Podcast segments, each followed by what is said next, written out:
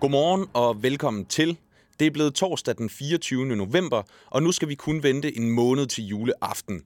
Dit overblik over døgnets vigtigste nationale og internationale erhvervsnyheder, det behøver du til gengæld ikke vente på. Det kommer lige her.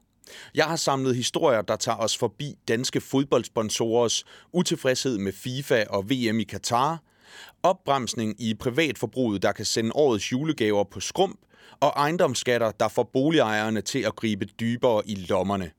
Hvis du bliver hængende, så får du også at vide, hvilke uddannelser, der i dag giver de bedste muligheder for at lande et job på direktionsgangen. Jeg hedder Frederik Vincent. Velkommen til Morgenbriefing. Børsen skriver på sin forside i dag, at fodboldsponsorer er stærkt utilfredse med udviklingen til VM i Katar. Kritikken fra Vesten var på forhånd massiv ved udsigten til at holde VM i en nation, hvor homoseksualitet er ulovligt, og hvor tusindvis af migrantarbejdere er rapporteret døde under opførelsen af syv spritnye stadionbygninger.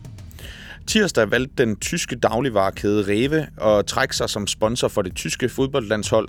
Det skete efter, at tyskerne på baggrund af trusler fra FIFA valgte at droppe det omstridte regnbuefarvede One Love anførerbind sammen med en stribe andre europæiske landshold, heriblandt Danmark. Men det danske landsholds sponsorater er ikke umiddelbart i fare. I stedet så retter hovedsponsorer som Carlsberg, Stark og Danske Spil hårde ord mod FIFA. Starks kommunikationschef Jens Velling siger sådan her til avisen. Det er afgørende for os, at Stark sponsorerer DBU og landsholdet, ikke FIFA og Qatar. Læs meget mere om FIFA-kritikken i dagens børsen. På finansforsiden står der, at privatforbruget er bremset op, efter økonomer længe har spået om netop den udvikling. Dermed står julehandlen til at blive ramt, indikerer en ny måling foretaget af YouGov for Danske Bank. Her svarer 67 procent, at de har færre penge at bruge julen end sidste år, skriver mediet. Danskernes lyst til at bruge penge i år har ellers overrasket eksperter og har været med til at holde hånden under både økonomien og arbejdsmarkedet.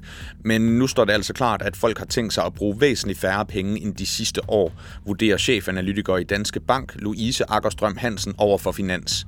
Jeg synes, det ser mærkbart værre ud, siger hun til mediet. Boligskatteregningen kan også komme til at se mærkbart værre ud for danskerne, kan du læse i dagens børsen. Grundskylden fortsætter med at kravle opad, og særligt dyrt bliver det, hvis du bor i Rudersdal. Her skal den gennemsnitlige boligejer nu betale over 11 gange mere end boligejere i Morsø. Og det er ikke den store overraskelse, at det er boligejerne i de dyreste egne af Danmark, som betaler mest i grundskyld. Men at forskellen varierer fra 35.515 kroner i gennemsnit i Rudersdal til kun 3.097 kroner i Morsø, det er alligevel i øjnefaldene, fortæller boligøkonom i Nykredit Mia Li Nielsen til avisen. Gå ind på borsen.dk og se, hvor stor grundskylden bliver i din kommune. Mens det ser ud til, at der bliver tyndet ud i danskernes pengebeholdninger, så bliver der også luet ud i antallet af partier i de nuværende regeringsforhandlinger, kan du læse på borsen.dk. Mette Frederiksen oplyser, at forhandlingerne nu går ind i en ny fase, hvor det kun er partier, som vil med i en bred regering, eller kan se sig selv i et forpligtende samarbejde med Socialdemokratiet, der kan være med. Onsdag formiddag meddelte enhedslisten, at partiet er ude af forhandlingerne, og samme besked kom fra Alternativet, mens Danmarksdemokraterne og Nye Borgerlige i forvejen var ude. Tilbage står altså Venstre, Moderaterne, SF, Liberal Alliance, Radikale Venstre, De Konservative og Dansk Folkeparti. De skal finde frem til et regeringssamarbejde, og du kan læse meget mere om forhandlingerne og hvad der ellers rører sig i kølvandet på valget på borsen.dk. Og i EU, der går det også langsomt med at blive enige.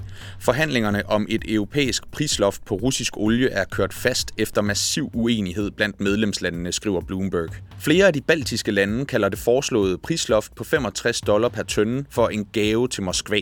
Niveauet det ligger langt over Ruslands produktionsomkostninger per tønde, og ifølge den belgiske tænketank Brygel, så vil sådan et prisloft nærmest ikke kunne mærkes af Rusland. Og derfor har blandt andet Polen sammen med de baltiske nationer fastholdt en klokke klar afvisning af det foreslåede niveau. Det fortæller flere kilder med kendskab til forhandlingerne til Bloomberg. Forhandlingerne de fortsætter i dag torsdag, og den tyske forbundskansler Olaf Scholz fortæller mediet, at han er fortrøstningsfuld i forhold til at blive enige om et prisniveau inden 5. december, hvor forhandlingerne senest skal være afsluttet. Og så er der problemer nok at tage fat på for den svejsiske storbank Credit Suisse, der de seneste år har været omdrejningspunkt i en række sager, der strækker sig fra både intern spionage til krakkede investeringsfonde. Onsdag varslede banken et tab på 11,4 milliarder kroner i fjerde kvartal, skriver Financial Times.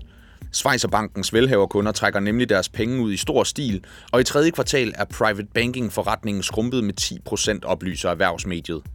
Credit Suisse annoncerede i oktober en restrukturering af koncernen, der blandt andet indebærer tusindvis af fyringer, samt en opløsning af koncernens investeringsbankforretning.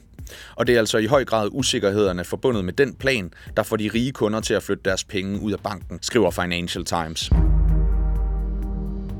Så skal vi til aktiemarkederne, hvor de amerikanske investorer var optimistiske onsdag og sendte aktierne i vejret.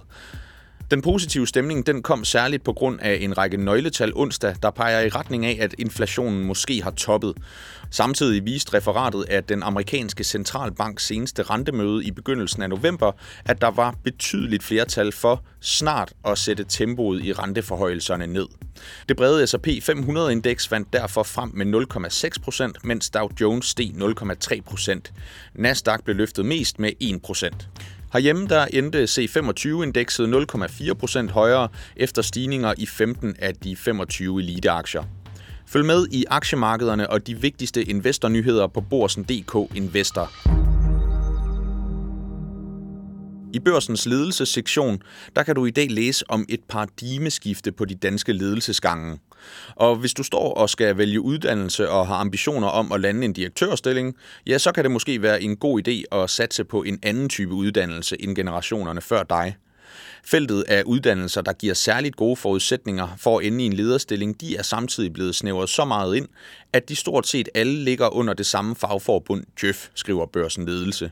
Og jeg har spurgt børsens ledelsesjournalist Joachim Præst Nielsen, hvad det er for en udvikling, Danmark har set på direktionsgangene de seneste 30 år.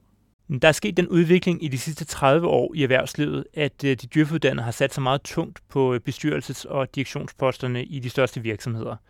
Og det betyder i praksis, at der cirka er 5-7 uddannelser øh, i Danmark, der leverer kandidaterne til cirka 80% af topposterne.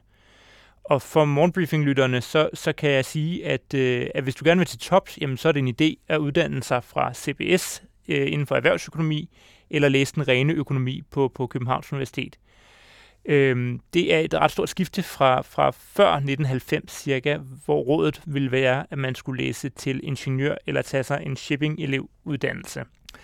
Jeg talte selvfølgelig med Djøf om den her udvikling, der siger, at jo, bevares, de er rigtig, rigtig dygtige, alle Djøfferne, men øh, man risikerer altså også nogle blinde vinkler, hvis toppen af en stor virksomhed alle sammen har læst det samme. Det fortalte børsens ledelsesjournalist Joachim Prast Nielsen. I dagens Børsen Ledelse kan du dykke ned i hele historien om djøffernes erobring af topposterne, samt tal og data for udviklingen på ledelsesgangene.